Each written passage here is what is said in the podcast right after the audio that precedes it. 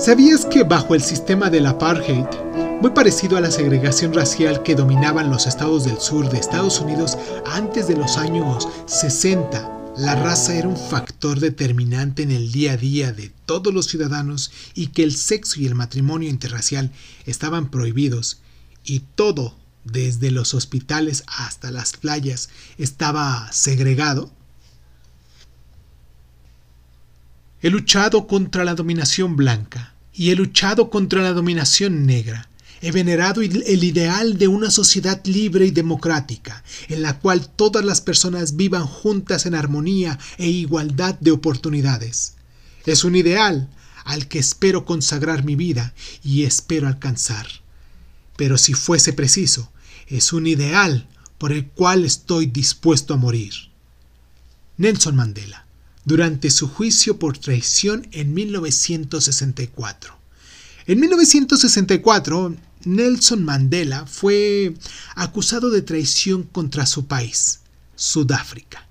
Tras librarse milagrosamente de la pena de muerte, este abogado de 46 años fue condenado a cadena perpetua, un castigo que habría de cumplir en una isla situada cerca de Ciudad del Cabo, el crimen que Mandela había cometido era organizar la resistencia contra las leyes racistas sudafricanas, conocidas popularmente como el apartheid.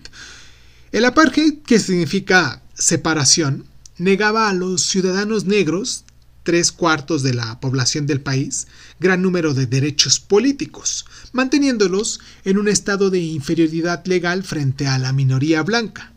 El objetivo era que la prisión acabara desanimando a Mandela para ello le obligaban a realizar trabajos forzados en una cantera y solo le permitían recibir una visita al año y jamás apagaban la luz de su minúscula celda. Como el partido político de Mandela, el Congreso Nacional Africano había respaldado el uso de la violencia para resistirse al apartheid, el gobierno lo tachó de terrorista. Los blancos sudafricanos, al frente del gobierno, descendientes de los colonos holandeses y británicos que emigraron a Sudáfrica en los siglos XVII, habían impuesto el apartheid para seguir conservando su poder. Mandela, sin embargo, no cedió, sino que siguió dirigiendo su partido desde su prisión. Su determinación era tan inquebrantable que se ganó incluso el respeto de los guardias. Entretanto, Fuera de la cárcel, Mandela se estaba convirtiendo en un héroe para millones de negros en Sudáfrica y otros lugares, lo que logró que la atención mundial se fijara en las, injusticias del apartheid. Ya en el año de 1990, Cediendo a la presión internacional, el gobierno blanco de Sudáfrica terminó aboliendo el apartheid y puso en libertad a Mandela.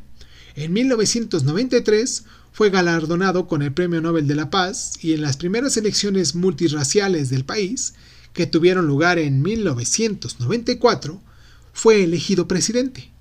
Tras su elección, Mandela invitó a uno de sus antiguos carceleros a su fiesta de cumpleaños y el viejo vigilante declaró en una televisión, Estoy muy orgulloso de que uno de mis prisioneros se haya tornado en mi líder.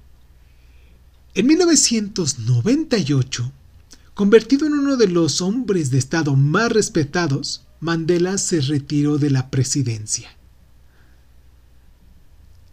¿Sabías que, en protesta por el apartheid, el Comité Olímpico Internacional prohibió la participación de Sudáfrica en los Juegos de 1964 y que los atletas sudafricanos no volvieron a competir hasta los de Barcelona en 1992?